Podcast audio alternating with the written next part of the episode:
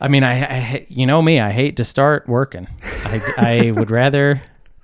Hey, so let's just here's this. You can just have this. I don't know what you would do with this, but uh, so we I came over around eleven, Yeah.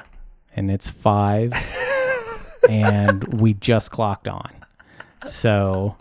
You know how you have like a nine to five, and it like you get up, you start working at nine. We have two hours left in our day, and we just started recording. We just started recording right now. Now that actually makes us sound really lazy, but we just got done planning our lives for like the next year, yeah. and you won't know about a lot of it because a lot of it isn't going to happen. Yeah. Uh, but some of it is, and that's pretty exciting. Yeah. Um, and it's now five p.m. and we're in a lot of trouble right now with all the other people in our lives. We just did our first proper cold open. Oh, okay. so, know. so what does a cold open on this show s- sound like? Like what happens now? Or do we do cold opens now? This is Space Cats Peace Turtles, the unofficial podcast for Fantasy Flight's Twilight Imperium. Episode 209. Preliminary guide to Barony of Letnev and Naalu Collective. Music by Ben Prunty, featuring Matt Martins and Hunter Donaldson.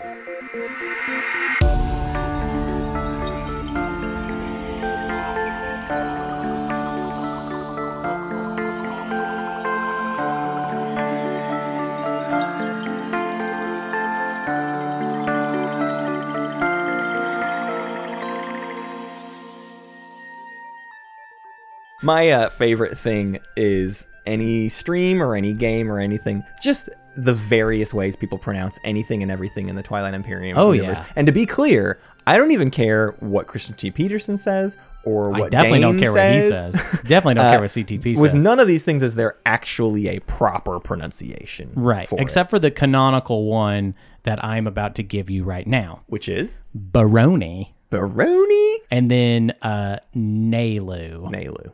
Collective. The best one is the planet C E A L D R I Caldry. Kaaldry. Caldry. Dane told me it's Kaaldry. Doesn't matter what Dane says. Nope. Some people say the craziest stuff. I, some people see that there are that many letters in it Seal- and decide whatever they want to do with okay, the rest okay. of it. I'll try a few. Seal Dialry.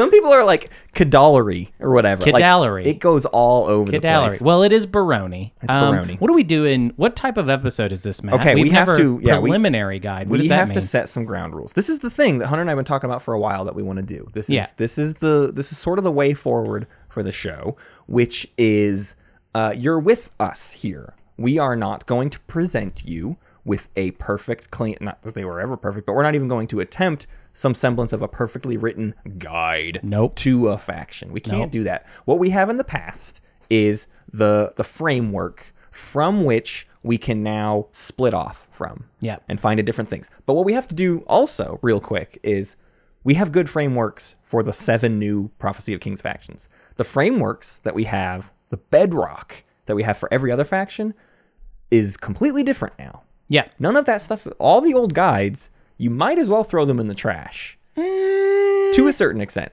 Uh, one of them today, actually, nothing changed. Naalu Collective, same. Fa- no, it's not quite that easy. But the point is, the game has changed around a lot of these Right. old factions, and what we need to do is just pretty quickly cover what like what the new sort of meat of these factions are.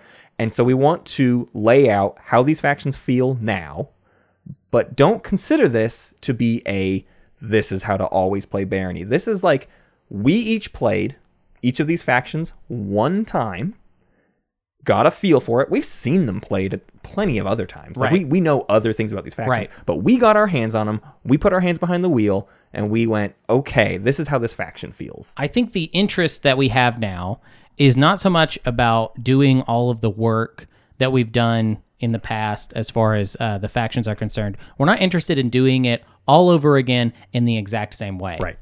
What we're more interested in is sort of visiting the factions a couple times in a couple different ways Yep. to give you more variety when it comes to what you're getting out of a faction episode. I think we both kind of realized that trying to sum up a faction in two hours, three hours, however long we end up going, uh, is probably not the best way No. to pick it up. Right. Um, it's it is it's fun to do and it's engaging and we get to talk about a lot of stuff. But the reality is, and I feel like this has become especially true in Prophecy of Kings, is there are definitely with most of the factions multiple approaches that you can take. Right. And we can't cover every single one of those approaches in a single two hour thing. Now, what other people who write guides, like people who do stuff on YouTube that are very good at it, Mm-hmm. the thing that they're doing though is they're making like a 30 minute thing. Right. And they're doing kind of a just like An overview. Just like an overview and like here's what's going to get you started. I'm not going to tell you how to do specific strategies with this. And that's like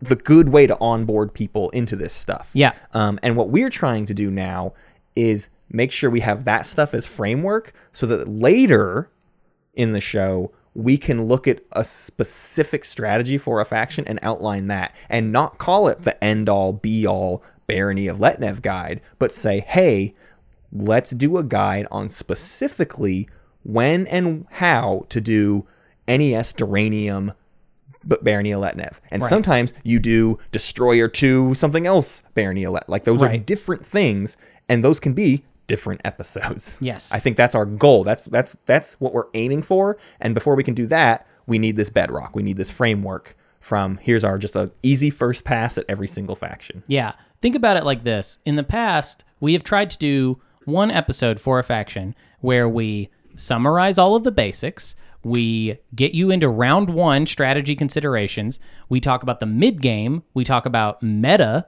trading stuff. And we talk about the late game. What if we split all of those topics up Yeah. and talked about them uh, a little bit at a time? Right. uh, I think in the end, uh, it is going to add up to more because each section is going to get more consideration. And also, we can maintain a conversationalist uh, podcast format Yes. instead of a. Um, well, I wrote this paragraph right here needs to be read directly into the microphone, Right. Uh, which is not uh, conversational at all. So, just to let you, and pi- nothing has to be future proof. That's the Yeah. big thing. Yeah. Because we we have firmly accepted that like strategy and things change and adapt over time. Yes. Which means we can't write the definitive guide. All we can do is write a guide for the moment. So instead of us going away and playing uh, an unholy amount of Twilight Imperium and then coming back and being like, here's what we've brought from on high, even though it's actually not perfect because Right. I had to get all these games done in like two weeks and Right. now I'm here giving you this very long thing I wrote. Instead, we're just going to give you our thoughts as they are now. They are not perfect. We have not decided that they are exactly what we think. This is preliminary. This is We don't start. have anything written down. there is not. I have an outline in front of me and I have no script. And this is we've talked through our talking points, Yes. but we're not doing like a perfectly structured this is your early game, this is your mid game, this is your late game, this is the tech you want. Yeah. That's not what you're gonna get out of this kind of preliminary guide. Yeah, I will say this: the the errata that so one one uh, strength that we have that we have sort of underutilized is the fact that you give us errata to each episode on Yeah. Discord, and then that Discord channel is saved forever. So Mm-hmm.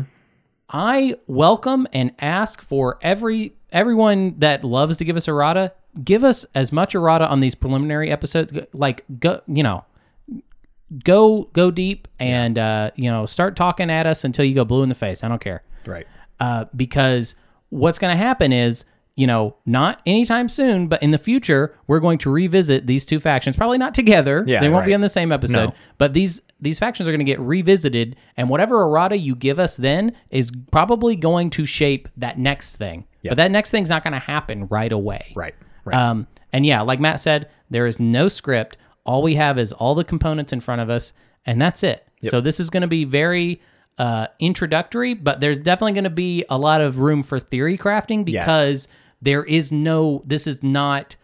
We are literally not sitting down here trying to pretend that we can tell you the end all be all of this faction. So it is left open. this is not a strategy to employ in your barony or uh, Naalu game. This is a way to approach sitting down to a barony or Naalu. What kind of mindset should you have exactly. when sitting down with this faction? and then all, kind of also an invitation for us as a community uh, in concert us the two of us in concert with uh, the listeners to uh, solve every faction of the game and make it where there's no point in playing the game anymore I'm I'm saying let's do that. Let's- let's I begin the wanna- work, I want to meet back here in a year to talk about Barony again, and when we talk about it again, I want it to be over and everyone to just be like, so the way you play Barony is the way that we all kind of came up with after thinking about it for because let's face it, Matt, we think about this game in year long stretches anyway. Well, and, and at this point too, I mean, we've seen two separate online updates.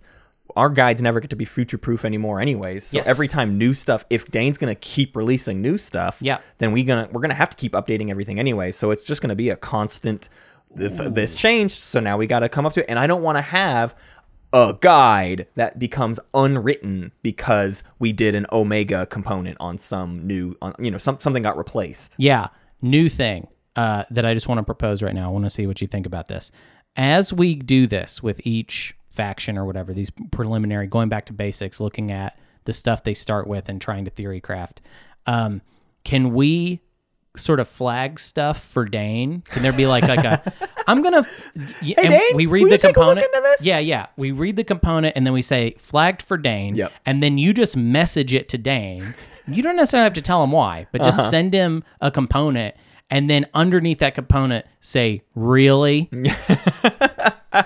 can we just do that for a year do you want to we'll do that, for a year I'll tell you this much. I've already done that. There's Yeah, all I there's, know. I, have a list of things I've already sent to Dane of like, um, sir, sir, excuse me, sir, please, I don't want to see this in the next tournament. So if you can at all do anything about it, it'd be I already see what I'm gonna flag for Dane in Yeah. the Barony stuff but um Let's start you there. ready to get into it Yeah, let's let's start with Barony. Hunter played a Barony game the other day. Yeah. Uh, let's let's do a baseline. Let's cover the components. Yeah. Um, you can give me reactions to like how you feel about the, the new stuff. We have covered the old stuff before. I do not think the current listener needs to have every single. Well, we can do a quick summary. We can do a quick We little can do- summary. it can be let's, real Fast. Let's go through it all. Let's go. So let's start with just that faction sheet, and we're we're we're burning through stuff. So we've got first first thing they got is munitions re- reserves, which is at the start of each round of space combat, you may spend two trade goods. You may re-roll any number of your dice during that combat round. I will say, it doesn't get a lot of use these days. Uh, It in- comes up and it's okay when it gets used, but there's other stuff that I think we've learned fine. that that I mean, is re is it better to have more dice or is it better to re-roll? I always forget which one it I. I forget too. I think it depends. It depends on the number of dice and their hit value. Right. Um, but regardless, two trade goods is a, is a lot, and that's the problem with it. Yeah. It's,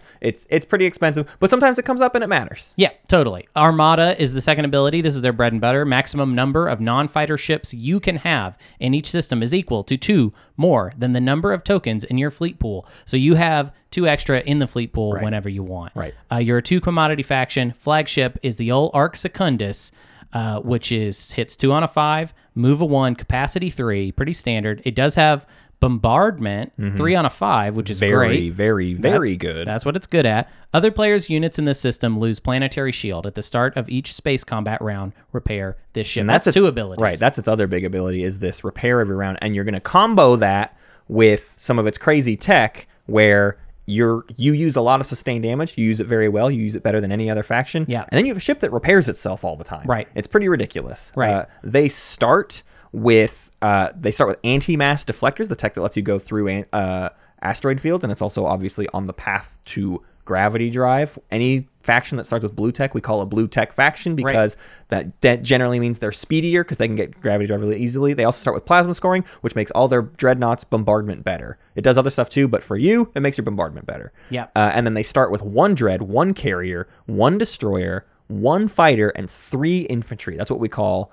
two C point one and a half. Five. One, it's 1.5 1.5 C, 3 I. 3i. They Yeah. can take three planets round one without without any difficulty, and if they want to take more, they have to build it. But round Right. one, and they also start with a four resource, uh, four zero, and a two one. So they have six dollars to start with. So they have they have um one of the best uh, round ones in the game. Yeah, and then their faction tech are as follows: There's L4 disruptors, uh, which is during an invasion, units cannot use space cannon uh, against your units, which of course is the classic. Uh, you just like it. Yeah. Uh, tech. It's not uh, very good. It's, nobody it's- likes it. It comes up when you need to have the faction. Actually, tech. sorry, I just I said I said it's the he just likes it uh, And tech, and then I said it. nobody likes it. It's not commonly liked in the community, Yeah. um, and we will say very little about it. Right.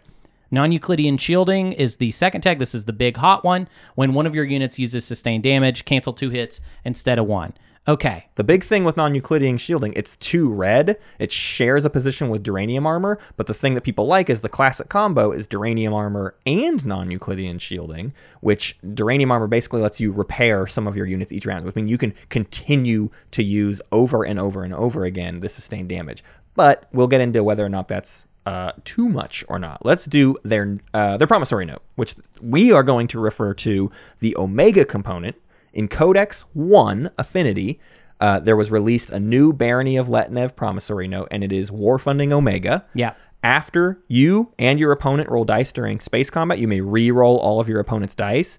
You may re-roll any number of your dice, then return this to the Letnev player. This is an extraordinarily good promissory note. It's very good to sell to anybody who is about to go into a combat, and it gives them the opportunity to really swing something that might go wrong or turn a bad roll into a good one. Yeah, it's notably like a good version of munitions reserves, Right. but you don't get to use it, which is Right. the sad thing. But uh, yeah, I would rate it as like medium sellable. Yeah. Uh, to people, It I is tend sellable in the moment, which means you're waiting Yes. for those moments to come up, and sometimes they don't. Yeah, totally. All right, let's talk about the new stuff. Let's Yeah. talk about their Prophecy of King stuff.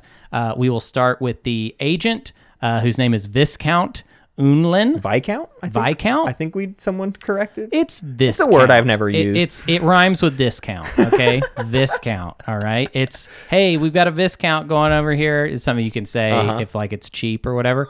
Um, so this is at the start of a space combat round. You may exhaust this card to choose one ship in the active system. That ship rolls one additional die during this combat round. This is kind of meh, but can swing tight fights. Yeah. Is how you should think of it. I think the big thing here is you are primarily a dreadnought faction, and a, a an additional die on a dreadnought is pretty good. Yes. this is a useless ability on someone who's got like a bunch of carriers and fighters. Right? Uh-huh. Who cares? It's one more thing that's going to roll on a nine. So you're not selling this very often. You can, and sometimes other people are getting it on their dreads, and that's really what you're looking for. This is a good dreadnought ability, but it's not really good on anything else. Yeah, that's fair. Um, it's also as far as its sellability, you really have to kind of like look out. You know, you can't just like people You- aren't like desperately wanting. You got to be hawking it. Yeah, yeah. You got to find the the the window for it to be sold. Um, their commander, uh, his name is Rear Admiral Farran.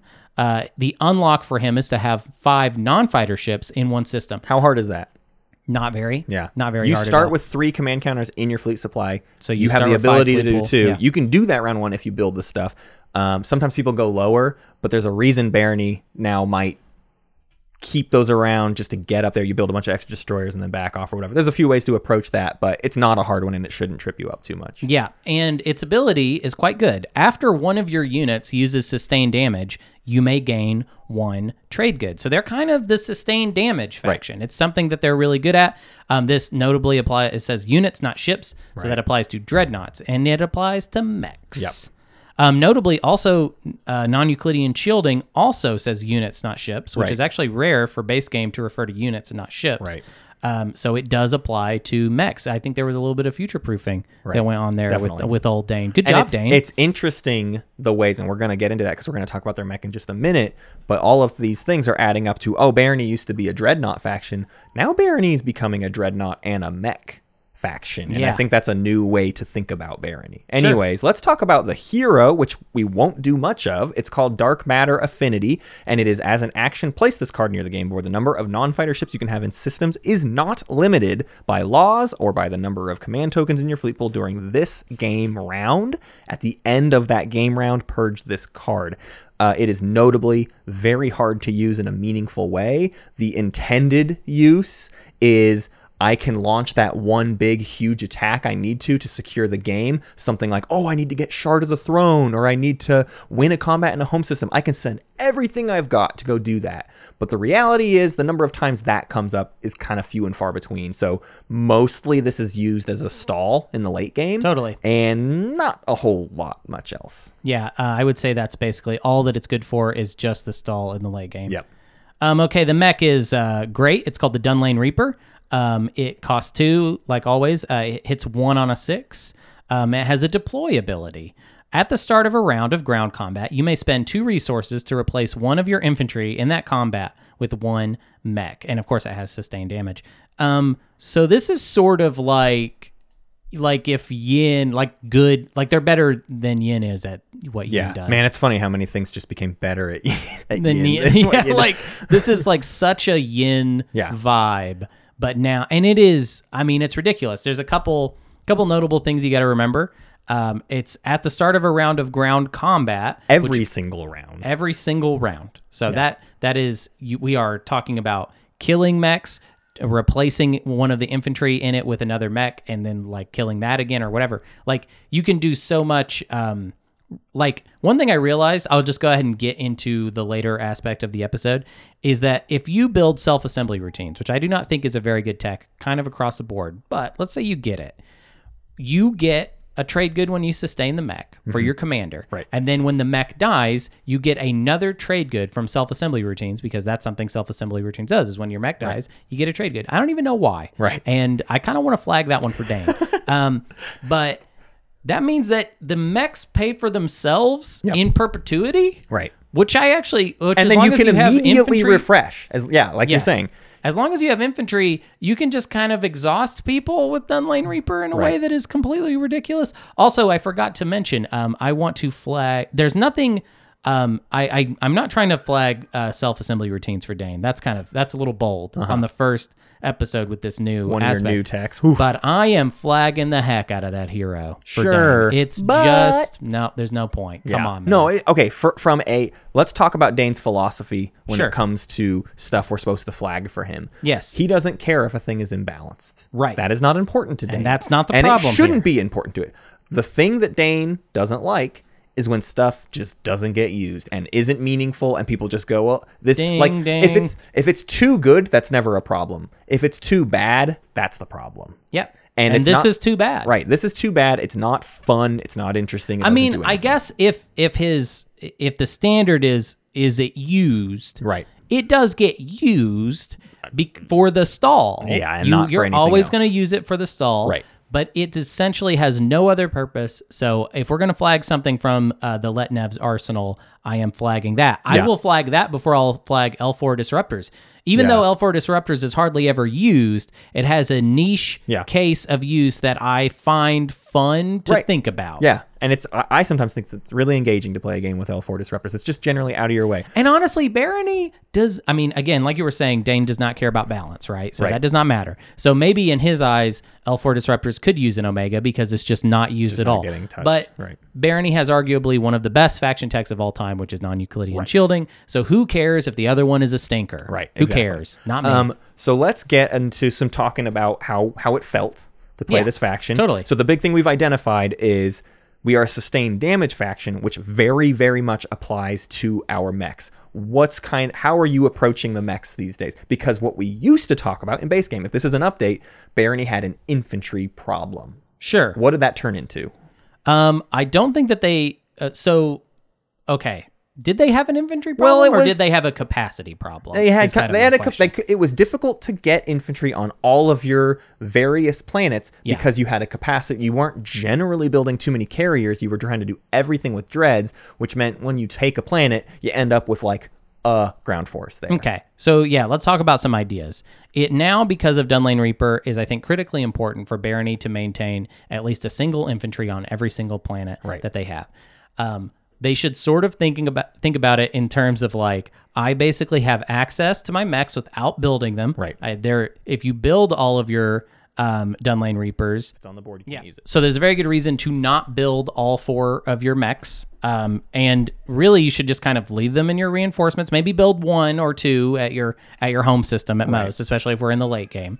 Um, but overall, I think it's just the potential energy of the Dunlain Reapers coming out whenever you need them is fine. And that actually, I think, you know, I think Barony had a problem of delivering the infantry to the place that they need them. Like they've got all this crazy bombardment, right? Right. They can't get through Planetary Shield except Right. without the um, flagship, which uh, I want to talk about the flagship in a little bit. Um, but I think this is kind of a much stronger way to get around that. Yeah.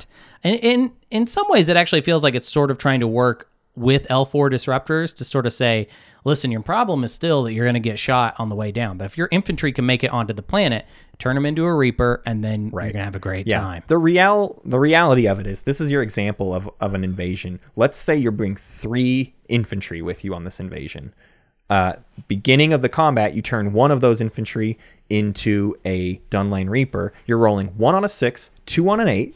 If and most ground combats are a war of attrition. It is about slowly scoring hits to overwhelm your opponent. Yeah. You're not doing huge swing combats. Sometimes swing big swings happen, but generally it's really slow. So you build one Dur- Dunlain Reaper immediately, and you can soak two hits without even thinking about it. And then the if next, you have non-Euclidean, if you have non-Euclidean, which we're kind of assuming you are going to get, we should talk about tech though in a little. Bit. We bit. will. Uh, the next round of combat, you build another Dunlain Reaper. You have lost zero hits, and you have improved your damage output because now you're rolling two on a six, one on an eight. You can soak two more hits. All this time, your opponent is taking damage and losing units, and you have lost nothing. You can go three full rounds of combat making new Dunlain Reapers as long as you have the resources to afford them, and you've never lost a single hit, and now you're de- dealing damage output of three per round, like three sixes every single round. It, it's it is actually crazy how good these things are. I I wanted to put out there the idea that like these are among the best mechs in the entire game for sure I- because of that. Every single round of combat, you can get them out. Yeah, I totally think that. Um, let's talk about tech actually, Yeah. because I feel like you kind of brought it into that discussion there, and I want to, I want to talk about it. So we start with a red, and, red and a blue. Um, we now have, uh, you know, there's AI development algorithm Mm-hmm. is in the cards uh, in order for us to get to uh, Dreadnought two. Um, so I feel like because of AI development, we have kind of solidified as the red blue faction. Yes. I mean, it's it's it's red blue all the way for me right now. Now we'll see what happens in a year and after some feedback. Right. This is this is with these episodes. It um, one of the biggest obvious errata things we could receive is people with their own uh, tech paths. Right. But to me, Well, and to me, the crux of future episodes is going to be like tech paths are sort of the defining feature of how you change up a strategy with any faction. Exactly. So the way that I see it, this this would be the perfect example is you could play an NES Duranium barony, or you could play like a Destroyer Two ba- barony, or you could play a War Sun barony, or like there's like all these dumb weird things that you could do, and those are like defining distinct strategies. Yeah. So I still think that as far as blue goes, um, getting to gravity drive still feels pretty worth it, especially in the early game. Um, we've got you know big slow dreadnoughts around, and we would like to make those faster. I no longer feel like there is a reason to rush for um, dreadnought two. Right. I don't feel like it's actually even the most important utility unit we have at this point in the game.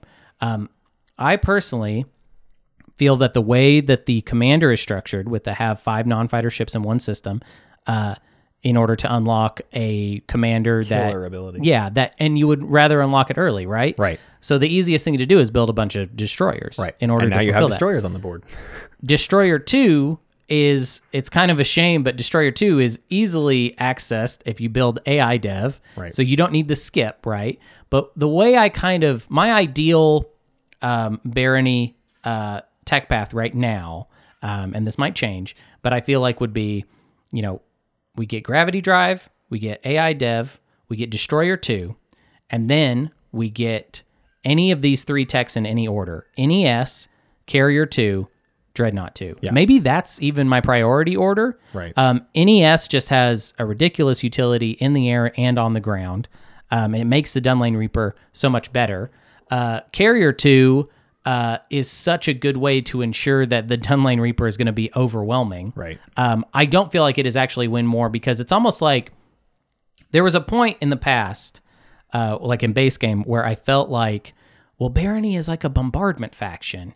And I don't, I think that might be gone. I don't think that is really the case. construction got better in POK, which Mm-hmm. means more people have PDS on the board, which means you are you are met with that issue generally more often than you used to be. I just think it it because I, I think I think possibly with POK the way that um, Dane decided to sort of shake up the relationship between Barony and L1 Yeah. was to just say, all right, it's over, L1, you win Right. the bombardment race. Right. okay. Just because Barony has this one flagship Yeah. that is quite good. It, it's it's not like the flagship has gotten bad. It's more like I feel like it's easier to just think about it in terms of like I can fling a carrier two loaded up with fighters. Yep. Uh, and actually, we don't. Do we even need the fighters? Uh, loaded up with infantry that can kind of do this exhaustive Dunlain Reaper Right. attack and get through anything For on the eight ground. bucks, you can Dunlain Reaper four infantry and or you, you know you can make four Dunlain Reapers, or you can get one flagship. The Dunlain Reapers are going to help you win significantly more ground combat. Yeah. And uh, and like I said, with self assembly routines, although that kind of came out early, I'm sure that kind of like miffed some people that Yeah, are like, yeah. "Oh, that's weird."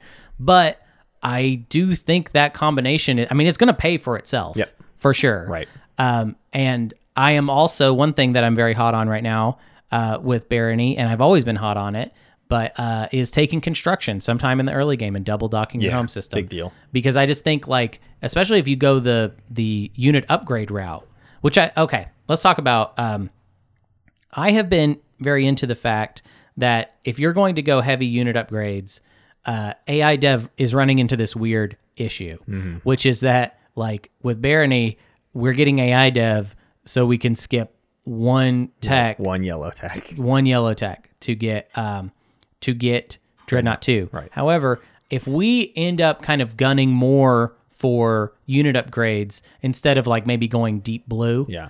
uh, then that money that we're saving constantly Mm-hmm. is at least going to make it where this was not a bad investment. Right. But I am also interested uh, myself in the overwhelm your opponents with so much plastic. Yeah. Because double docking your home means you're pumping out more plastic than anyone can much. possibly pump out. Yep. And you're not a trade faction. So we're not going to make that extra money just from whatever. But you make you make money in combat with your Yes. sustained damage. Well, yeah, Like, you're still a trade good faction, kind of. Yes, you're you're a make money faction, but not necessarily a trade good Right. faction. Um, so AI dev is an acceptable compromise to me right now, and I wonder if that will change. Yeah. Um, maybe it will. I don't know. I think if NES lost its luster, um, then maybe I would change my mind. I uh, and the other thing that I want to say that I think might be controversial um, is that I think Duranium NES has kind of I'm kind of done with it. Yeah. I, I think I, I don't think there's so many games that I've seen with Barony um, since POK released where Barony has some like big fleet that is so like impossible to defeat Yeah. that it begs the question why they even need it in the first place. Like it's almost like, wow, that fleet is so overkill Right. that I feel like maybe we have played this wrong and that Overinvested it's an in something we didn't It's need. an it's an overinvestment in having this one dominating fleet. Whereas I'm saying if you double dock the home system, let's just be everywhere. Yeah. Let's just have stuff everywhere and uh, use that to our advantage. Which uh, I think what happens is people are maybe a little interested in playing into the hero. Uh, and so they build like, oh, I build up one big giant fleet. Yeah. I feel like maybe it's more interesting if you build lots of little fleets everywhere that could become a giant fleet at some point in the future. Well, because the reality too is uh, a bunch of little pretty good fleets are still in an incredibly defensible position. If someone's eyeing Barony stuff and they're eyeing someone else's stuff, nine times out of ten, the Barony stuff is harder to take than the other person's stuff. right. Um, in the game we just played, I kept having things where it's like I'm gonna have to try to take something from Hunter, and it was always an impossibility because there's like even just two dreads with NES. It's like I can't, I can't, I Right. can't get through that. I there's no way. Right. And if those dreads had Duranium, It'd be the same. just be the same story. Right. Yeah. It did not improve your position in any way. Yeah. So the so I, I feel like we're kind of rounding out. I, we have sort of a, a, a trajectory here. What is um sort of the the early mid end game sort of pathway? Like what? How are we cinching a victory, or do we know yet? We don't have to have an answer to this question. I don't I don't think I do have an answer to this Yeah. question at this point. I think that there's a lot of uh I think there's a lot of ways that that Barony can quite easily take control objectives in the early to mid game, Yeah. like maybe a little bit fast. I mean, it's a blue faction, right? Right. So getting to control objective stuff before other people is, I think, very possible. Um, one thing I want to note is uh, produce en masse is not a difficult secret Right. objective for them. That's just easy. a note from my game, pretty easily done, Right. uh, which is nice. Uh, I think economic objectives in the late game uh, can be surprisingly doable Yeah. for how much the faction. I mean, it's only a two commodity faction, but the idea that you can just get into fights over and over. This is another reason that I think that the strength in Barony should be less about having one giant fleet and just having Yeah. many many ships everywhere an Right. overwhelming force. Uh, I think the one weakness Barony could have is a lack of influence. Your home system doesn't do anything to help your influence No. situation. So command counters is something that probably has to be focused on a little bit in your game. You may need to sacrifice some resources in favor of buying command counters. A Right. two- A two three planet is easily a command counter for Barony. They do not need those two additional resources. Three Right. influence goes down smooth. Um, you were talking about you can get out there, you can get to places fast, and it's pretty important to note that we've talked about how good the Dunlain Reaper is. You are in an incredibly defensible position, even just leaving the an infantry on any planet. That infantry is not an infantry; it's a Dunlain Reaper Right. without being a Dunlain Reaper. Right. So you have that Sol yin argent quality of like I got there, and I'll probably hold it for about as long as I want.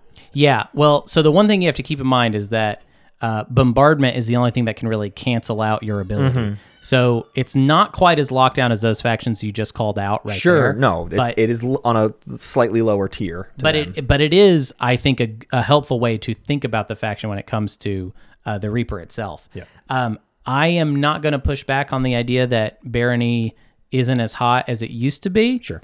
Um, I think it it just base game, especially towards the end there, I thought Barony was like actually sneakily one of the best factions. Yeah. Basically, Yeah. There were a lot of people playing Barony, and they were playing them very well. However, I do think they are a little bit underrated currently. right.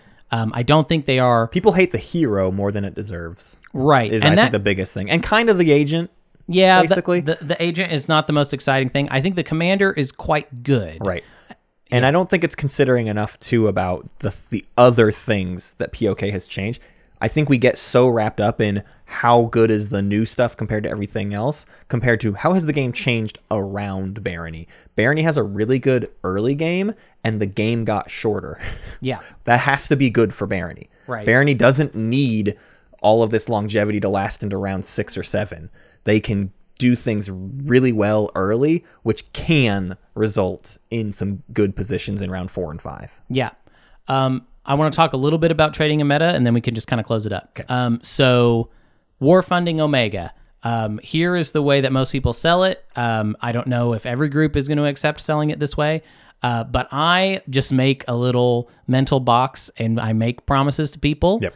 Um, I'll say, hey, I will give you war funding at some point. I actually say I'll give you war funding or possibly even uh, the agent Viscount if it is available. Yeah. Um, It's And then- definitely Viscount.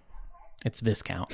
Uh, the, and and they'll give me a little marker so that I can remember, and and I, I I sell that. Now, how much is that worth? Not on its own, anything. Right. It is not worth anything on its own. Yep. However, um, if uh, if in the early game I need a little bit of wiggle room, I'm trying to make a deal uh, to maybe get both of my commodities refreshed into trade goods instead of just one. I am down to promise that pretty willy nilly. Yep.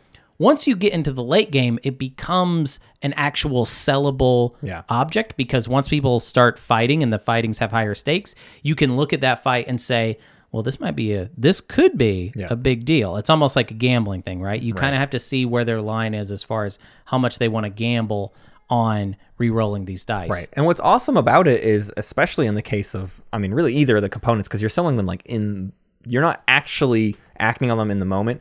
And most of the time, you you sell it in the early game as a as a promise to sweeten the pot, convince someone of a deal they maybe were on the fence about, and you push them over the edge. Right. Mm-hmm. It costs you absolutely nothing. And then when they want to make good on it.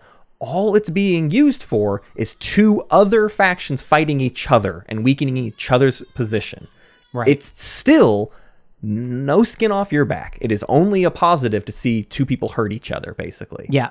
And real quick, let's talk about um, selling the alliance. Yeah. um, it's you know it's it's only going to be useful to people that are going to be sustained damaging a lot. Right. Uh, so we're talking players that have a lot of dreadnoughts, which fortunately the dreadnought is a pretty common unit. Yeah. You know, still pretty popular. Uh, special note for the Titans, I think they get a lot out of it, and you should. You know, honestly, what sucks too is that the Titans, uh, the Titans commander. Wait, what is the Titans? Com- oh.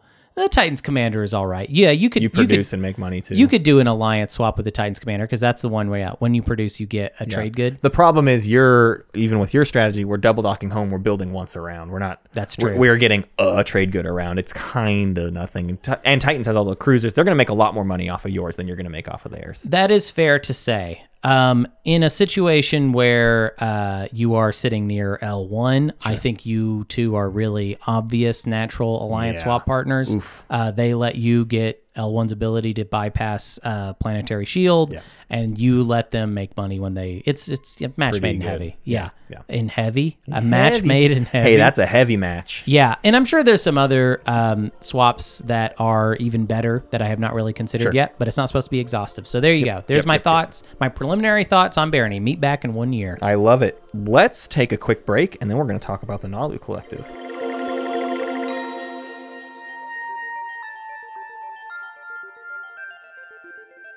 Okay, we're back, and it's my turn. Naalu Collective. I played a game as the Naalu Collective the other day, and uh, the big thing to say right off the top is Naalu Collective was kind of maybe one of the best factions in base game. Yep. And they got worse, worse, worse, worse, worse. Probably the the biggest disparity in a downward direction. Yeah. Winnu had the biggest. Wi- Winnu shot through the roof.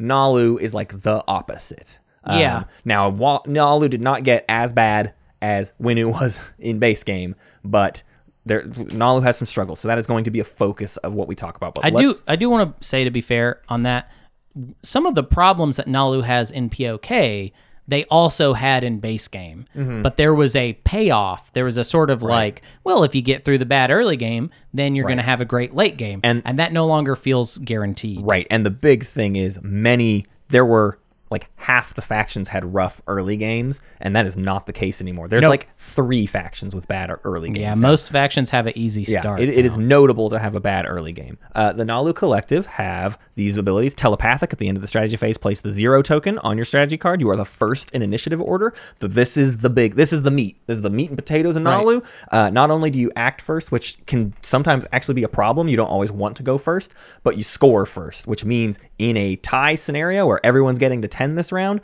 you will score before everyone. You will win. You will win every time you keep pace with everybody else. And that's always been the story of Naalu is as long as you can stay on track with everybody else, you will win. So that's your whole goal. Uh, foresight after another player moves ships into a system that contains one or more of your ships, you may place one token from your strategy pool in an adjacent system that does not contain another player's ships. Move your ships from the active system into uh, that system. This ability got uh, worse in POK because in base game, the only way you could really retreat is if you had the ships already there, and foresight was like the thing that was different. Yeah, right. Uh, skilled retreat and foresight like were unique about that. But now anybody can research dark energy tap. And so now anybody can do a retreat. So now the only thing that makes this ability special is the fact that you retreat at the start of the con. You don't even have to do a combat round. Well, to be to be fair, because DET is the, the a lot of people make this mistake all the time of overestimating DET. DET does not allow you to retreat into a system if there are any present enemy units. Yeah, yeah, yeah. So you can't retreat like over somebody else's planet if they have an infantry there or something like that. So this still is sexier than DET. Yeah. But it does feel like comparatively, it's kind of a bummer that now basically everybody can get involved. No, I'm certain. Right. He's checking me. I'm certain I'm right. It says units, bud. It says units. Yeah, all right. Well, he's checking anyways. He's just gonna. He's going into the thing. He wants to look at dark energy tap. Even though I'm telling him right now, one or more ships in that system explore that token. Ships can retreat and can retreat into adjacent systems that do not contain other players' units. Leaving all that in, you got me, Hunter. Got I. I checked you, and you were right. Regardless, that's I mean that's that's important. But there's all all the time there's an empty space. I will still note that the important thing about this is all that it is is not having to even endure the combat, but it has a cost that is fairly significant, which is it costs you from your strategy allocation. So it's a great ability, but it's like a contingency plan. Um, people can use it fancier ways, and, I, and you see it all the time where people put themselves out, put them in crazy positions, and then are able to just use it to slip out really easily. Uh, you can do action phase secrets and then not have a threat of retaliation because you can just foresight away later. But So you if- have to make sure that you have the tokens for it. You and have to have and it. it's it's a costly ability. Yeah, you know? exactly. So uh, they also have a special unit, the Hybrid Crystal Fighter, which is uh, same cost as normal fighters, but it hits on an eight rather than a nine. Um, we'll talk about the upgrade in just a second. They have the Matriarch, which is their flagship. During an invasion in this system, you may commit fighters to planets as if they were ground forces. When combat ends, return those units to the space area. The question that people always ask about this is, do I have to have infantry or ground forces to initiate the combat? You do. So if you want to use the Matriarch, you need at least one infantry. But what's crazy is you can have like if it's just the matriarch, right? Let's say we're invading a planet with one infantry and five fighters. You can you can take the planet and you're going to be pretty good at it, especially if you upgrade those fighters. So the matriarch is very very good at taking planets. I put it a step above um, flagships that you might only build because you have the secret. I would build the matriarch in any game as Naalu. Uh, Interesting. we'll talk more about that later, but I, I think the I would- matriarch can be a part of any strategy of Naalu. I dissent. I know, I but do not like it. We'll, we will talk about why that is the case later because it's very specific. Uh, their home planets are a 3 1 and a 0 2. Um, that's not a bad home system, except for it's super annoying round one because the 0 2, there are ways to make trade goods as Naalu, and you do act first. So sometimes you can, like, somehow get lucky if you explore a couple industrials first or whatever and you can convert a trade good awesome you got yourself a command counter but other than that the 0-2 is useless if you Yeah. do not get uh, that before leadership pops, you're out of luck and you're just going to have an untapped planet, wasted potential. And that means you also only have three resources. The big thing we're always looking for is any uh, faction is four resources to start with so that you can buy Sure. tech. They cannot buy tech. You uh, Your start is one carrier, four infantry, one cruiser, one destroyer, three fighters, and you have a PDS to start with too, which is kind of weird. Um, and you well, it's with, a du- it's a dual planet system. it's a dual so, planet yeah. system, so one gets a PDS, one gets a space dock. You also start with Neural Motivator and Sarween Tools, which is a great set of starting. Those are like the two that you want, the two that are annoying to research, but are great to start with. What is it? Hunter's Law. Those It's are both Hunter's Hunter's Law, and you have it all, baby. But I want to talk about the starting units for just a second. One carrier, for infantry is a bit annoying, and that's where our three resource home system comes in. Like we can get our second carrier off of the secondary of warfare, and warfare stalling round one is not nearly as common as it used to be. So you can pretty reliably get two carriers, for infantry, take four planets round one, but you're not getting any tech. Uh, Yep. Any tech you're gonna get, you're gonna you have to find a way to make that money Yeah, that's and that's where things get tricky. Uh, their promissory note is a famous promissory note. It's called the Gift of Prescience. At the end of the strategy phase, place this card face up in your play area and place the Naalu Zero token on your strategy card. You are the first in initiative order. The Naalu player cannot use the telepathic faction ability during, the, during this round. You return it at the end of the status phase. So you take away Naalu's act first thing, which most importantly means you take away their scoring first. We used to say Gift of the Prescience is unsellable. You are giving up the only advantage you have in the late game. Now, that's still true, but I have new rules on Gift of the Prescience. Uh, there are times when it is sellable and ways to sell it that can maximize its potential. It's an incredibly narrow thing, but it might be the only way to save your round one, basically. Yeah. And that's the context we're going to talk about it in. We'll, we will get to that. Uh, so you have two faction techs. We talked about your uh, special unit. Your upgrade is Hybrid Crystal Fighter 2. This unit may move without being transported. Each fighter in excess of your ship's capacity counts as half a ship against your fleet's pool. So you can get tons of these things out there, and they can move independent of carriers. They also are combat on a 7, and their move is 2, which is huge. They go from having to be carried by a carrier to moving as far as any carrier can move. It's pretty cool. They're uh, they're definitely one of uh, my classic favorite unit upgrades uh, in the game. I will say overall, it feels like fighters are less. I don't know. Destroyer Two Got really popular. has become a lot more popular, and Destroyer Two just kills. It just kills fighters. Yeah. I don't know. It just like it kills them in. It's such a huge extent. Like it's like Destroyer Two is like overkill. I feel like for fighters in general, uh, and Naalu, I feel like really, if they're gonna combat a, a faction that has Destroyer Two, the Swarm has to be Huge. significant. Yeah, and you have to have other stuff backing it up. You just have to. You have to have dreads or something. I don't know what, but you got to have something in there to to sometimes uh, not get hurt as bad. Right. Uh, they also have a faction tech called Neuroglaive. It requires three green tech, so it's a high tier tech. After another player activates a system that contains one or more of your ships, that player removes one token from their fleet pool and returns it to their reinforcements.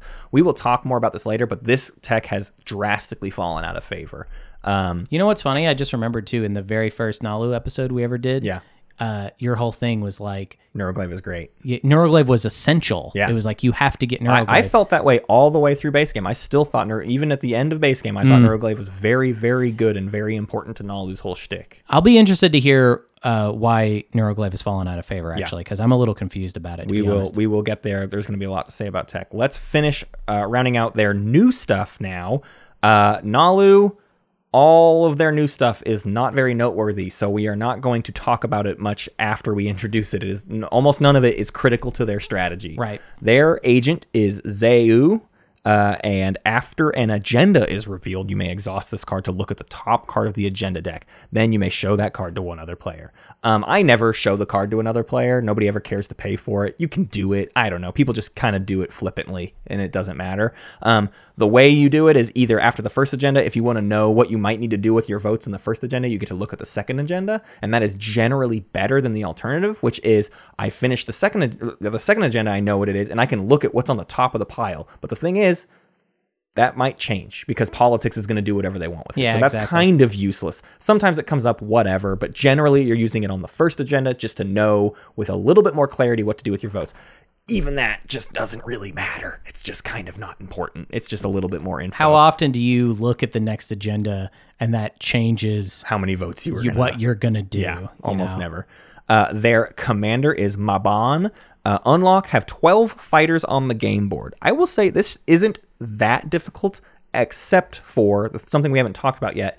Is Naalu has a pretty severe production capacity problem, Mm-hmm. um, and so it can sometimes take until round three to get this commander out, just because you can't build enough stuff. Right. You start. What did we say? You start with a handful of fighters. you you you have a production uh, capacity of five, Right. And you, start, with, three fighters. fighters. So if you're building five in round one, let's say you're building, you're not building five fighters round one, by the way. no, So let's say you start that round two. You might build two fighters round one because you have Sarween tools. Carrier and two fighters is your round one build. Sure. So now we're at five fighters. Round two, we only build five more. We only get to ten fighters. Yeah, yeah. We did not so like you have to do quite a lot to get the twelve fighters out. It's pretty annoying. Yeah. Unless you get that second space dock in, which is a Yeah. thing. We will we'll we'll just address it right now. Get a spec, second space dock in your home system. Like you need to you It- it absolutely have to do I'll, that. I'll say this: it doesn't necessarily have to be at home. Sure. Because the the thing about POK is, uh, you know, at least every other time I play, somebody gets some ridiculous attachment on some play. Yeah, like totally. Just let's let's There's be always more some crazy planet. like with with the barony thing we were just talking about. Um, I would have said, "Oh yeah, double docking at the home is great because I just know it's always going to be good." Yes. The the Nalu, the other planet in Naalu's home system is zero, a zero. right. So that's just two more production capacity. The idea that maybe you're going to find, especially through exploration, something with a much higher production capacity, do that Yeah, instead. double Whatever. dock some forward system. You're Yeah. going to appreciate that more anyways throughout the course of the game. Aside from the fact of like it's going to become difficult to defend your home system. Sure. That's going to be a problem all game long. Yes. But you absolutely have a production problem that slows down getting this hero out. Once you solve that, the hero then goes overkill in the other direction. The- the You may commander produ- does. The commander, you may produce one additional finder for their cost. These additional units do not count against your production limit. Basically, all that says is you can build one for three, and uh, it's not contributing to your production co- costs. So Three if- for one. three, three for one, whatever I said. Jesus. Um, so the whole point here is you can, if you get this done, you can really start to help your production capacity problems. In my game, I never unlocked my commander, which is a stupid. Like that's awful. That's that's truly awful and was bad, and I felt it all game long because then I never got to get ahead of it. So I do not call Maban win more by any means. You Right. need that extra push on your production. This limits. is also maybe a decent reason, although maybe not the best reason, uh, to do a second dock outside of home. Yeah. Because this is you get one additional fighter for their cost. Uh, that's just in that one production. Yeah. So even if you have double docked at home, you're not getting like an additional one. Right. You just get the one. Right. So if we're producing at home and we're producing elsewhere, Right. we're getting I don't know two extra. Is that well, good? it's it's not very good. I will note this is not one per total production. It's one per every time we build a set of fighters, We get three. we get three. So I can build instead of building Oh. four fighters, I can build six fighters. So it does matter. Um, Okay, never mind. But it's it's still it still only equates to like three fighters. so you really do so but but just to just to make it simple though where this conversation has gone is a realization that your production limit i think is a 100% problem that needs to be solved Needs so that we can even otherwise we can't even use this commander and i think the commander is like the best thing they got it's the best thing they and got, it's that's not for that sure. great but it's the best thing they got Definitely. Uh, one other thing of note here uh, this is a thing with Maban, and this is the thing with uh, Yin's commander. This has a really goofy side problem. Uh, you always have the option to build just one fighter instead of two. Um, and as you'll note, the one extra doesn't count against your production limit. So if let- let's take our home system, we have five production capacity. We can build four fighters for their normal cost. We get two more on top, right? So let's say our build is one carrier, four fighters. We get two more. So we built one carrier, six fighters. yeah right If you decide to spend extra money, if you're if you're rolling in trade goods or something, you can spend more money and get significantly more fighters. The math works out. Let's let's keep our one carrier, but now we Oh, I build see what you're saying. four fighters at one each, and then we get one more on the house. We built eight fighters okay total. so, So you're spending more money. Right. In in the one situation we spent three, four, five, and in this one we're spending three, four, five, six, seven dollars. You spend two extra bucks to get what? Two extra fighters. It- all I'm saying is this is not something you do all game long, Right. but it is a trick in your pocket if someone you can tell is gunning for you and you have to get more ships out right this second. Yeah, and I mean, I think it also just depends on your economy. I think there are going to be games where it's worth thinking about this trick just because you've got a lot of resources. Which, by the way, if you're having a game where you have mostly resources and not enough influence, you're probably not having a great game. Yeah, but this that's could help. Yeah. Uh, your hero is C Radium Geometry. At the end of the status phase, you may force each other player to give you one promissory note from their hand. If you do this purchase card, this this sucks. Um, it is. Yeah, it's just not very good because people give you stuff that, that you don't care about. You generally get really crappy alliances out of it. Honestly, that's that's technically the best thing that can happen to you. Right. Because sometimes that unlocks things like betray a friend Sure. or have someone else's promissory. Like that can get you secrets that you otherwise didn't have access to yet. Um, but that's about all that is good for this. You might get. It's rare that you get a ceasefire. You usually get trade agreements late game when it's like we might have stopped taking trade at Yeah. this point. Um, and then you'll get some political secrets uh, that are I like political secrets quite a bit actually, but they can be kind of hard to use, and you generally won't get enough out of this hero to be a meaningful difference. It would be awesome if all five players gave you their political secret. That would be That would be crazy good. If ever if they just all absent of each other's knowing what the others were doing, if they all gave you a political secret, you would crush any agenda you want whenever you Imperial Arbiter comes out, boom, that's mine. You're all out. Right. Um, but that doesn't happen, is the reality. The timing of it too. I can't decide if I like I it hate, or hate it. it. Oh Yeah. no, I hate it. End of the status phase is the worst possible time for this because uh, I I there are just ways that people can get around stuff. It is such an awkward um, moment in the game. I I wish it was either end of agenda phase or I wish it was like an action. If this were a stall, it would be a little bit better. Well, I will say this: uh, I I was thinking about saying the same thing, like, oh, it should be end of agenda phase.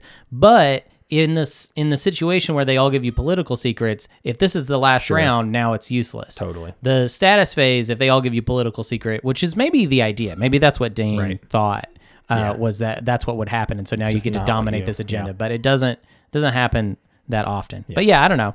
I, maybe, maybe it would be cool if you could tell them what it was, but somehow not that- support for the throne. Yeah, it's. I mean, generally, this is like a this is like a round four kind of thing. That Mm-hmm. I, I mean, I'll I will do it the round I get it because it's just it doesn't it doesn't matter. Like Right. it does it. You're, you're not going to get anything better earlier or later in the game. Yeah. Um. If anything, there's a small chance that you, what what when this can be good is if you got uh, the action card where you can get more promissory notes off of people in the agenda phase, diplomatic pressure. Right. If you have one of those action cards, this becomes a little bit cooler of a thing because at least. But what happened to me in my game is I did this, and then the next agenda phase, everybody used their diplomatic pressures. Yeah. It's like you just opened up everybody. I got the worst promissory note everybody Right. had in their hand, and somebody else got a The better promissory best, note. Yeah. Yeah, that's rough. All right, let's talk about the mech. So the, mech, is, the, weird. The iconoclast uh, during combat against an opponent who has at least one relic fragment apply plus two to the results of this unit's combat roll. Its sustained damage cost two, one on a six, which then if it's against a, someone with a relic, it's one on a four. It's very good. Weirdly situational. Have no idea why the Naalu collective has this ability. I wish there were other. uh, It would have been so cool if Naalu had become kind of like an interesting explorer faction. I wish the agent had something to do with explore.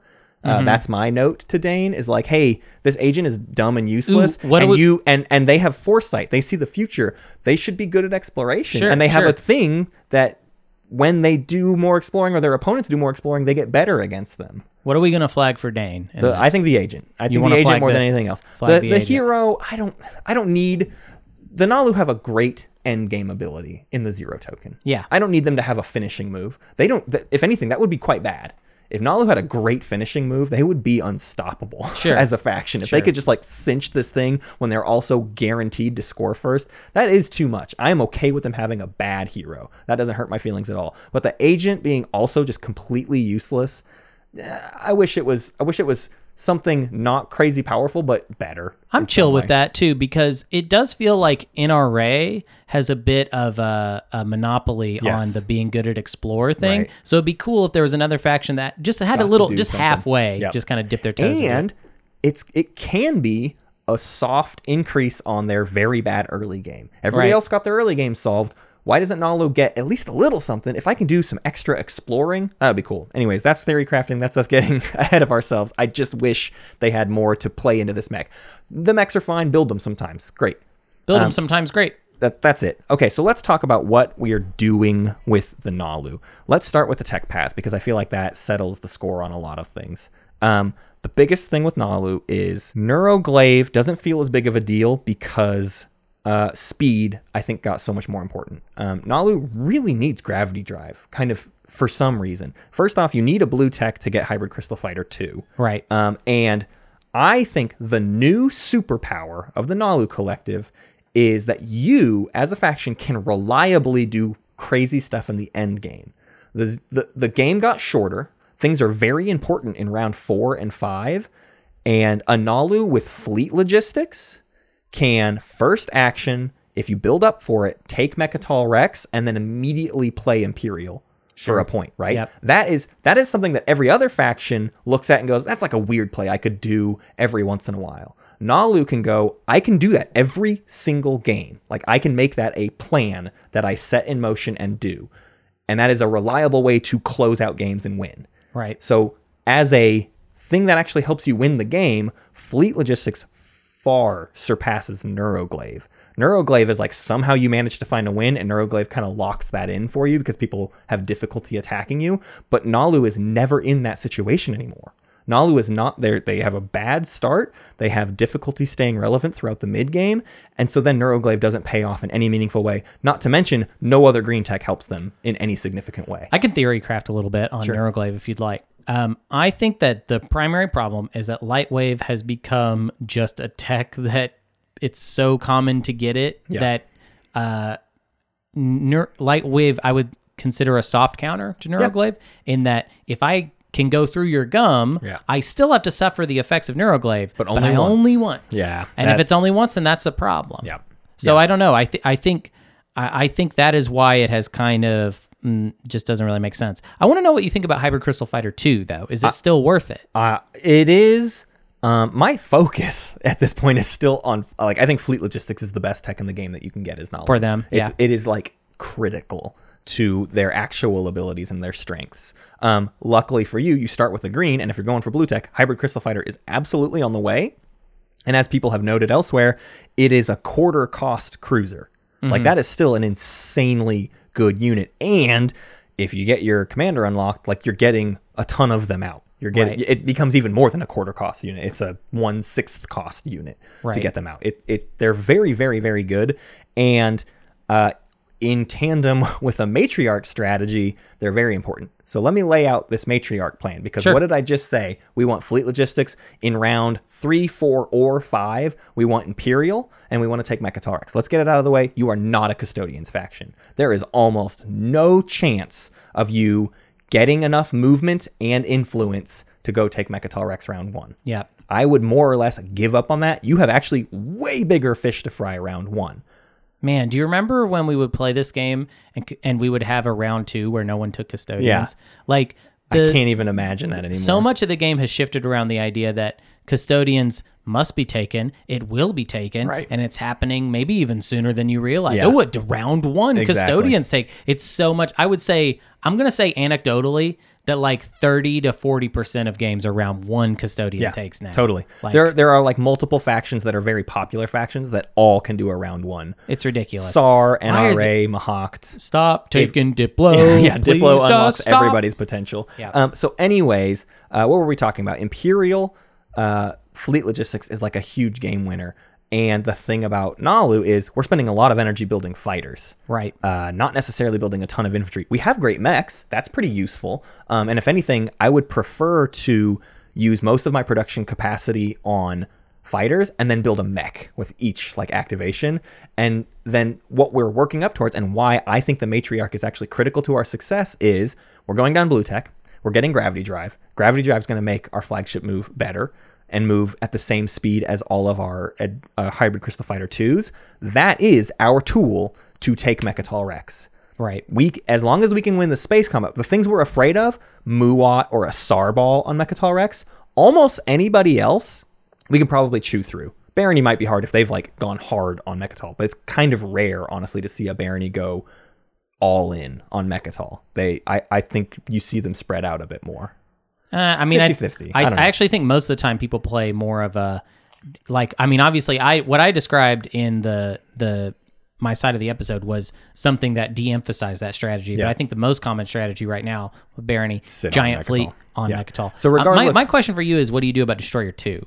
How do you solve that I- problem? I, don't. I don't have. uh, you don't. You build ev- like you said earlier. You build even more fighters. Like you Yeah. just keep going. Like you just need to completely overwhelm them. It would've been- And then sometimes it's like you need other support ships. Yeah. You, you need destroyers of your own, maybe, but like. I, there isn't a smooth answer to it because, especially when you're on the aggressive, you can't do much. Uh, having a PDS network where you might be able to pop off destroyers could be helpful, but you don't have time to build a big PDS network. That's not your faction. Um, you don't have a clean answer to it Yeah. besides just having so many that it doesn't matter. Yeah, I think uh, I I think that's the real uh, problem with Naalu is I feel like there are these kind of these these questions, these problems where the answer I feel like we got nothing. We don't have anything We don't. We don't have an answer to that. But uh, the the one thing, what I'm trying to lean into with Naalu is accepting they're not very good, but they have these uh, just a handful of reliable tricks. Those reliable tricks aren't reliably winning you games, but they're things that you know you can do and you can set up for and do every single game. So that's all we got. That's all we got to hold on to. Build the matriarch, take Mecatol, and immediately score Imperial unimpeded in round three through five. Um, now that that requires rushing. I mean, what you really want is Imperial in round five to close out the game, and you just win. Maybe round four, but like very often a Naalu, if it goes to round five, a Naalu with the right speaker order can just win on their first action. I'm, I have my new listener ears on. Yeah. So I just want to ask you to break down for me in specific detail what this whole fleet logistics imperial end of the game looks like. What is that? Yeah, Why, so why we- is that so good? We had to build up to it. It took significant effort, but in let's look at round four and let's say we have these tools. I can have my matriarch parked two spaces away from Mecatol, and Mm-hmm. as my very first action, which I do before anybody else gets to take a turn because I have the zero token, Right. I can take Mecatol Rex. I have to go in with a significant force depending on who's there, right? Right. But if I can take Mecatol Rex, if I have the Imperial strategy card, what normally happens for any other faction is they took Mecatol and they have Imperial. Everyone, we have one round to deal with them. Everyone throw everything you have at that player so that we can stop them from getting that free point. right. Naalu, with fleet logistics, you take Mecatol and you immediately take another action, and that action can be flipping Imperial. So you you do not have any uh, length of time in between taking Mecatol and getting a point for it. It is basically one swoop. It's one action for you as Naalu, and you do it before anybody else responds. So the biggest power to that is, let's say you're at seven, and you have uh, some action phase se- like this is the kind of swings that Naalu can can have at their disposal. Sure. I have an action phase secret that unveil flagship. My first action of round five, I attack Mecatol with my flagship, score my action phase secret, take Mecatol, pop Imperial, score a point because I have Mecatol and Imperial, and score a stage one public objective. I went from seven to ten, and nobody got to respond Sure. to it Yeah, yeah. at all. Alternatively, it could be something like we have the eight uh, and uh, we have a scoreable secret objective, and we get to activate, score that scoreable secret objective, then immediately in the game by just closing it up with a stage two or whatever. Last time I lost to Inalu, um, it was Ginger, and it was that Ginger had the eight. Uh, through political stability, no one had a sabotage. Played political stability on uh, Imperial in round four. Got to keep it going into round five. Uh, the stage two was spend six command counters. First action, flipped it. was the most just, Just done. done. It was just done. so yeah. Naalu having the uh, eight uh, in the final round, which is where we assume is kind of round five or round four. If things you can take it one step further too. If you look at the round four thing, the challenge of taking Imperial for every other faction in the game is well, if I take Imperial, I might be able to win in the action phase. But if it goes to the status phase, I'm last in scoring order and I'm screwed. I get to score twice, but I won't even get to score the second public Right. because it's not going to get there. Right. Not for Naalu. Not for Naalu. Naalu takes an even if you don't take Mecatol. Sometimes Imperial is enough to just win you the game because Yeah. you score. You get to still score two public objectives because in the status phase you score before everybody else, despite having the the highest initiative order of the eight. You don't. Sure. You have a Yeah, zero. So sometimes it's not even a Mecatol play if you can get everything else to line up properly. I'm going to push back on this whole thing just a little bit and say that it's tough because it sounds like we're talking about a faction where the plan is that you have to have the speaker token on round five, Yeah. and that is a that's a that's a tall order plan. Just to say that's you have to be that player. In Here's to win. what sucks about the Naalu. Uh, I don't mind it. I like playing this way, but it makes a lot of things very difficult. So I I'm gonna recommend as at least right now, Naalu is an incredibly low tech faction. Uh, Mm-hmm. In my game, it was a bad game. I did a bad job, but I literally only got gravity drive. wow. The only tech I ever researched. Uh, I was too busy spending my limited economy on what little units I could afford throughout the game. Uh, like I said earlier, I didn't even unlock my commander. It was it was all quite bad for me. But uh, I spent all of my energy focusing on where is that speaker token going to be. And, Right. and everybody else was getting ahead in other economies. There was probably at least one or two rounds I should have taken trade just to find time to set up a framework for my slice.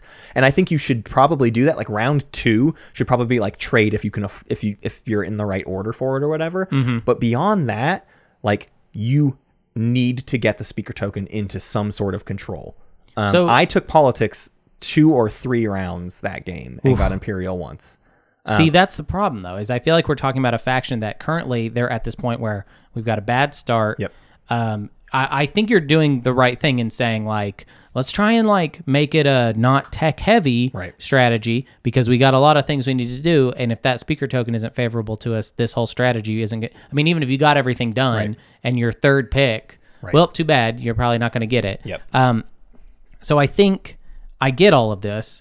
Um, what I'm what I'm thinking though is that most of the time, a faction that uh, can afford to take politics and, and play with the speaker token can afford to do it because Not other things went well. They're desperate and they're doing it, and it, and that's not a very good recipe for success. And I completely agree. Yeah.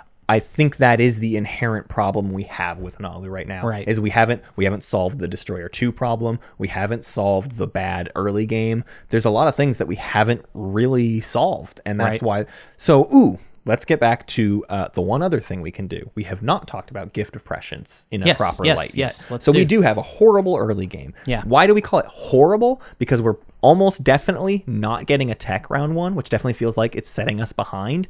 And because generally all we can do is hope to take two systems and we are reliant on warfare being a favorable timing for us, it's very hard to do stuff. We do have two potential trade ships. We can only really use one of them, but like we can kind of become a trade partner and we have three commodities. That's not the end of the world. Sure. But Well, and obviously you're going to get a strategy card. So one of the things you just listed Is going to be okay. Right. But in a lot of games, I think my big problem with them is the uh, custodians problem. Right. You Can they get you- it to You it? cannot get custodians like basically at all. What's hilarious about Naalu is if you could get speed, you are the best faction to take custodians round Mm-hmm. two because there's nobody that can stop you from doing it. Right. But here's the new thing with Naalu, in my mind, is it we have a guac problem. When Hunter and I talk about guac, it's guacamole. Guacamole's on the side, and guacamole is a point that gets us to 10. We have five stage one publics, three secrets, and a support for the throne we can assume we're going to get. That's nine points. Somewhere we have to find another point in the game.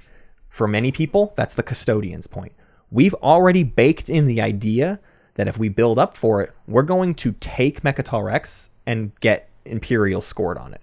We know we're getting our guac eventually. I mean, we can't know that. We don't fully, but we have a pretty reliable path to doing it, which means we don't need to get the custodian's guac. We don't need to break our back spreading way too thin in the early game. But what we have is this weird tool in a promissory note that might give somebody else access to their guac. And guac is a huge deal. For some folks, Sure. they know it's their only way to win, which means it is literally worth more than even a point. It is better than a point because it's the most important point they're going to score this whole game. So, in the situation, So wait, hold up, hold up. Break Yeah. this down though. Yes. So what you're doing is you're giving gift of the prescience to another player in some kind of trade Yep. for something. Right. And then they will get the zero token going into round two, and they will be able to um, get to uh, the custodian's token before the other player that maybe took politics round one into leadership round two. So they were able to win the race there. Now, if round one custodians is on the table for anybody, this does not work at all, really. Right. This trade. I, I would say there's two ways to look at it. One is whoever took politics is going to get leadership and they're going to get it first. Um, and you might try to sell gift of prescience for high value to the person sitting to that person's right, or literally anybody else that has eyes on Mecatol, right? And like you're saying, it may not that may not come up in some games. What you're trying to get out of it is access to your own point round one because you need that for the pace of the number of times you need to score in status. Like you need to score every single round without fail. So whatever the stage ones are, you're giving gift of the prescience for the ability to do a stage one yourself this round right now. Or if if we're talking about so let's say we're talking about a situation where you can already score round one. You don't need to trade Right. anything for it. Would you still go with this gambit? Uh, if I know for sure I still can't get the custodians, which I'm assuming I can't, I would do it for lots of money to help improve my economic situation so that I can get more fleets on the board very early, get those fighters out really fast, stuff like that. Like I would absolutely still do this. And to be clear, for anyone listening wriggling in their chairs, I can hear you wriggling.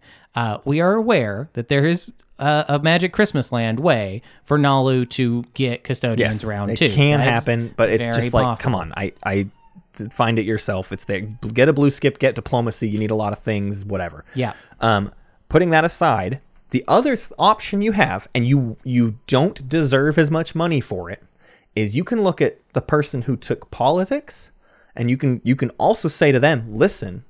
I can you can just get the custodian's token, but you have to take leadership to do it. Now leadership's not a bad card, but Maybe you don't want to take maybe you don't want to take leadership. Yeah. Maybe you'll offer me a decent amount for gift of prescience so that you can take whatever you want. Even bigger, you can take Imperial next turn, get yourself your custodians and your Imperial point for taking Now Mecatol that's Rex. nuts. That's nuts. That's giving away two guac to somebody else, and that's a big gamble for yourself thinking you're going to be able to keep up with that person. Yeah, But Matt, you it feels can get like paid a lot Matt, for it. Are you playing No, right now? hey. Are you playing a Naalu game right now? Listen, though. Are you here? I- wait, hold up. But no, let me. Is is leadership is a great card for when you take custodians Mm-hmm. Totally. because you're going to be spending influence. It it perfectly just kind of helps you with the thing you had to pay for, kind of thing. Yeah.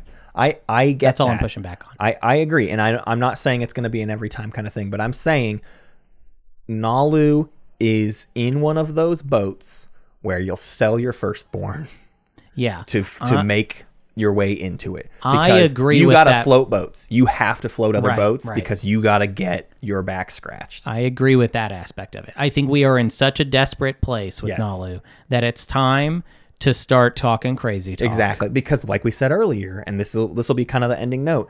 If we can be relevant in the end game, we're in an incredibly good position. The hardest thing about Naalu is at all being relevant in the end game. And- How? And, what you will do in the early game can be quite crazy. And honestly, sometimes with some metas, it pays off on its own because if you boost someone too much, they become this big enemy of the table that everyone shuts down. And no one's looking at poor old Naalu. They're looking at this stupid With their SAR that got crazy fed. So there's weird meta ways that this can play out. How do you for anybody again, I'm like I'm I'm I'm trying to advocate for people that I can imagine right now. I'm imagine I'm imagining people Yeah. and I'm advocating for them. How do you get them to for sure play Gift of the Prescience round great. two? How does that happen? I love this. I love this point because that's the worst. The thing we, the reason we don't want to sell gift of the prescience is we don't want them to just decide. This is this would be the argument of not selling it to the person who just took politics because they're like, I don't even actually need it, and now you gave me gift of the prescience, and I get to just have it. That was sort of what. I was trying to Absolutely, yeah. it's it, and that's a horrible position because you've just given up literally the only thing you had. Yeah. you you're dead. You're dead now. You're if dead you, now. If they held on to gift of the prescience. What I think, and I don't have this uh, equated out properly, but like what I did with Hunter. Now, Hunter and I did this as a more a theoretical transaction in our game. Hun- Hunter was making a deal he didn't even want to make and probably shouldn't have, but we were kind of imagining a situation if he had had better access to custodians, maybe he would have taken this deal. So let's see it out. I asked for Hunter's ceasefire in return for gift of the prescience and money and stuff like he was giving me access to score five trade goods Right. plus his ceasefire and i gave him his ceasefire back the beginning of his first action when he went and took his thing Yeah, he it was didn't end up getting to do collateral. that, It was but it was collateral. collateral it's not a ceasefire to hold on to all game it's you definitely use my gift of the prescience and you only get your ceasefire back when uh when you play gift of the prescience I and i get my I get my zero note back later in the game. That is sometimes maybe not enough, but at least you have a contingency plan of having their ceasefire. It's not enough, and I think there might be better deals out there. Depending on the faction, it might be something very, very good you can get from them. If you can get Titan's Terraform or something, maybe that's worth it. I don't know. There's like little things out there that could be of equivalent value. And uh, again, I'm saying ceasefire probably isn't enough, but the allure of someone getting custodians when they otherwise wouldn't is probably enough for them to decide to use it that round. Now that I feel like maybe yes. I, I just think you have to be really careful about evaluating the person you're going to make this trade with. You got to know them. You got to know you got to kind of know how they are as a player, but also you kind of have to know like what their position is. Are they looking at the map thinking, you know, I think I'm going to have a decent game anyways. Yeah. I could just pass on custodians and then probably make up for it later in a bigger way. I can do my own late game Imperial play Yes, with- yeah. and use this Oh. thing. Like they, they you can get betrayed with it, and I'm not suggesting that this is a foolproof plan. But, I But no, I think li- I like- if you can talk nice enough and do enough, th- this maybe can work out for me. I like where your head's at. I think that it's time uh, to get dirty and get desperate. Yep. Uh, so I w- so excited. I would not sell it any other round. Yeah, I will I never you. sell it hear you. ever, ever, ever again. It's a round one but it thing. is a. I'm gonna get you custodians right now. Another another aspect of this that is kind of tough though is also you're you're because you're locked into selling this round one. You're selling it at the point where the other players I feel like have the least to offer you is the problem. They have the least in It's raw ha- money. It's hard to score as Naalu round one. Sometimes nobody can help you do that, especially if you're having to. You're having you're asking two stars to align. One, the person that I can sell this to can get custodians next round. Right. And the person that I sell this to can help me score a point this round. yeah, That's, kind of rough. BS. I That's mean, rough. I, I, I accept that that's not really a reliable thing. yeah. I think that's I'm right. grasping for whatever I can. Yeah. So it'll be cool to meet back in a year Absolutely. and talk about uh Naalu Collective once we've uh, really solved them. And also, you know, we did we did flag Let's something some for Dane there. Let's get some Omega Let's get stuff some errata and Dane, you know what? Just hit us up. Yep. Hit us up with some new stuff. This is how we're gonna get this is the third expansion. Or no, sorry, the second expansion. Uh-huh. Right. Sorry, because well whoops. Let that slip there.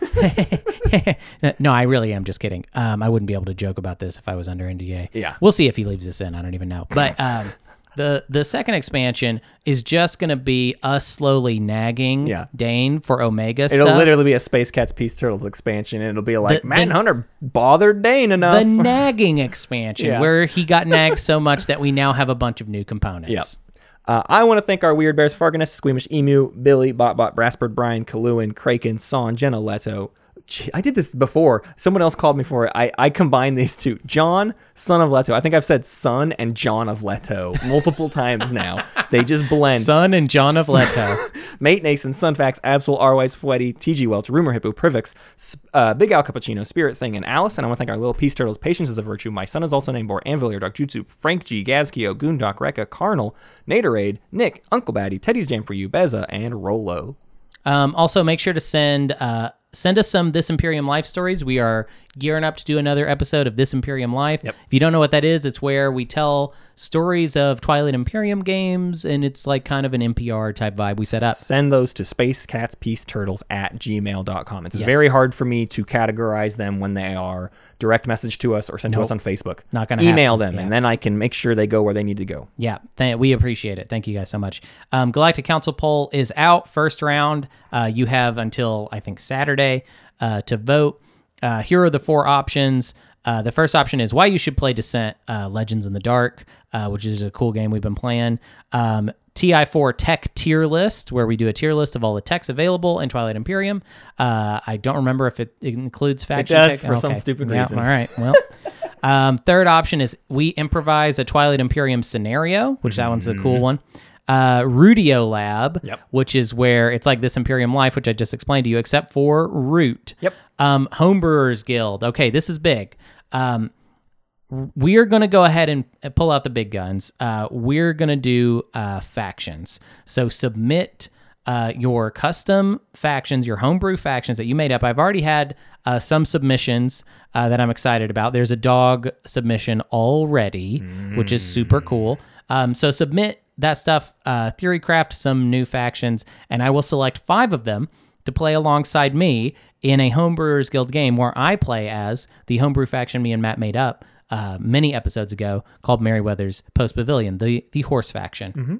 Um, Twitch, Twitch has got lots of stuff going on these days. We're playing a lot of video games for some reason, just because we want to. Um, What are we playing, Matt? um, we're the two of. Hopefully, we do some combo streams here soon, where we're gonna play a little bit of Elder Scrolls Online. Literally, like this week, Elder Scrolls Online is free, so we're just like checking that out. Uh, but I'm also, also, Matt is an Elder Scrolls like nerd, like yeah. mega nerd Well, with no, no, no, no. I don't. There No, are he- there are genuine mega nerds. Like Hunter, you're kind of a Trekkie, but you accept that there are way bigger Trekkies. No, there you. aren't. Okay, I'm the well, biggest Trekkie of all time, All and I wear it loud and proud. Okay? Anyways. hey, you haven't seen my Trek pajamas that I wear to bed every night. And I, I am into Elder Scrolls, so I will be getting more out of the experience of playing Elder Scrolls Online than Hunter will. Hunter will sort of begrudgingly uh, get through it. I think he'll Well, enjoy it enough, but but no, I won't. Yeah. Uh, but it, it, it, I will be there. I was and- I was only saying that so that you wouldn't give me pushback. About, hey, I might like it, but I'm glad you No, no, agree. no, I- I- a waste of your time. I mean, the problem is that it is an MMO. Sure. Um, and Yeah, those and are I don't enjoy MMOs are not super fun to Um, play. also, sorry will, about will, sorry about that. I'll probably play a little bit of Mass Effect 2. I just beat Mass Effect 1, and I'm going to So sort of. je- You're the one getting to play plug all the good games. You can play Mass Effect 3. You can play whatever you want, I, dog. can, I can't play whatever I want. Have, to, I have to ask you what I can play. That's never been I true. That's always never been true ever. Always Anyways, true. we're also doing some games on. Uh, uh, we're of course still playing Twilight Imperium, so check out. Those are generally on Saturdays. Uh, I do also want to throw out there just because it's fun. Tactic Blue and Philroy and all the people over at the Tabletop Simulator uh, Discord are doing a Discordant Stars uh, tournament right now. If you don't know what Discordant Stars is, uh, they are insane people that made 24 more factions for Yeah, this game. right. So they're playing a tournament with 48 factions. Uh, this tournament is structured with eight games of six. So they will play, everyone has to play one faction. All factions will be seen before the end, and then they'll have an eight player finals game. But uh, just for games that are upcoming, uh, it looks like I'm not going to do these in order because I was given the schedule in kind of a crazy way. But you've got September 5th at 1300 UTC. August 28th at 1400 UTC, September 3rd at 7 UTC, and September 10th at 1930 UTC. So if you want some other, we may end up streaming like one of these or something, but keep an eye on uh, our Discord and the Tabletop Simulator Discord because these are just some cool, wacky games. They may be harder to watch than a normal TI game because you literally have to learn a bunch of new factions just to watch it. But that's also sort of an engaging. It's it's a cool homebrew thing. So uh, g- give it give it a day in in your life.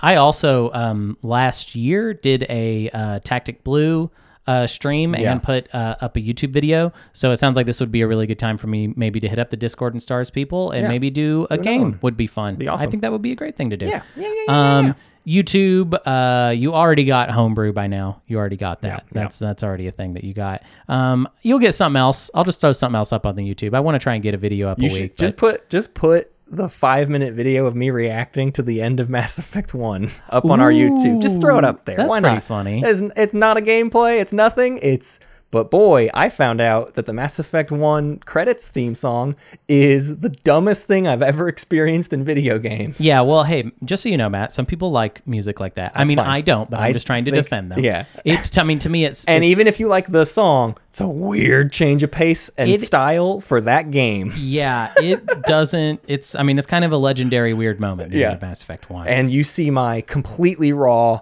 didn't know it was a thing uh, reaction. it's pretty it. funny. Yeah. It's pretty funny. Uh, you can also rate this podcast on iTunes or wherever you listen to us, and you can find out more information about our Patreon, our Twitter, our Discord, and our merch at spacecatspeaceturtles.com. I uh, that song is even weird for 2007 standards. Like that's the whole Oh, thing for sure. that's so funny about Yes, it is yes. putting your head in that time, and it's like, no, this is still this is like maybe in 2002 you get away with this, yeah, or something. Yeah, but we're kind of cro- okay. So we've been. uh, Do you want to announce the other podcast that we've been working on Absolutely or something? Because it was absolutely just about to not. say, no, we're just playing a lot of video games. It just right now. sounds like Hunter, you're. are you teasing something? No, we don't have time for that. No, and, and we shouldn't tease things because a lot of times they don't don't- yeah, if you listen to the first like 20 episodes of this podcast, like a long, long, long time ago, we're like, send us stories, send us weird ideas for board games. Uh, Yeah. we have this podcast we want to do where we take really crazy, weird ideas for po- uh, board games, and, and that never, Dude, ever, dude. ever happened. Do you remember we had a design document when we first started the show Yeah. where it was like a list of all these different projects and they were like in phases and there was like phase one, da da da da. Mm-hmm. We were phase two, da da from da the get go. We were like, we're going to start a podcast empire. Yeah. there's no stopping us. Dude, and, and this show was just one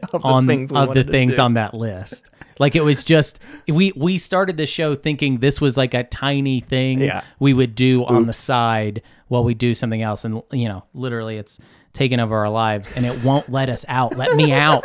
Let me out. I'm locked in the when you open up So a please, please support us doing video game stuff because we Sure. would love to do more. We'd love if to you do like more than this. if you like video games, please Yeah. support. If you don't like video games, then sorry that we're doing some stuff that maybe That's isn't a, your cup I. I can't imagine we have very many people. Oh my God, did I just apologize? I'm not like- supposed yeah, to knock it off. apologize anymore. But hey, I don't. I can't. There's no, cut that out. You have to cut that I out. won't. Uh, there's four people you- that listen to this No, show. you have to cut that No. out. You have. Oh my on god. the record. I'm wearing sunglasses and walking out of here, and I'm I, and I'm never coming back if you don't cut that out.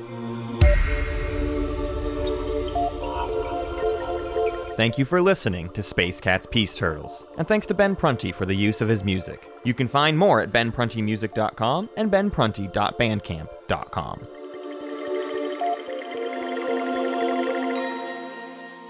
Pax Magnifica, Bellum Gloriosum.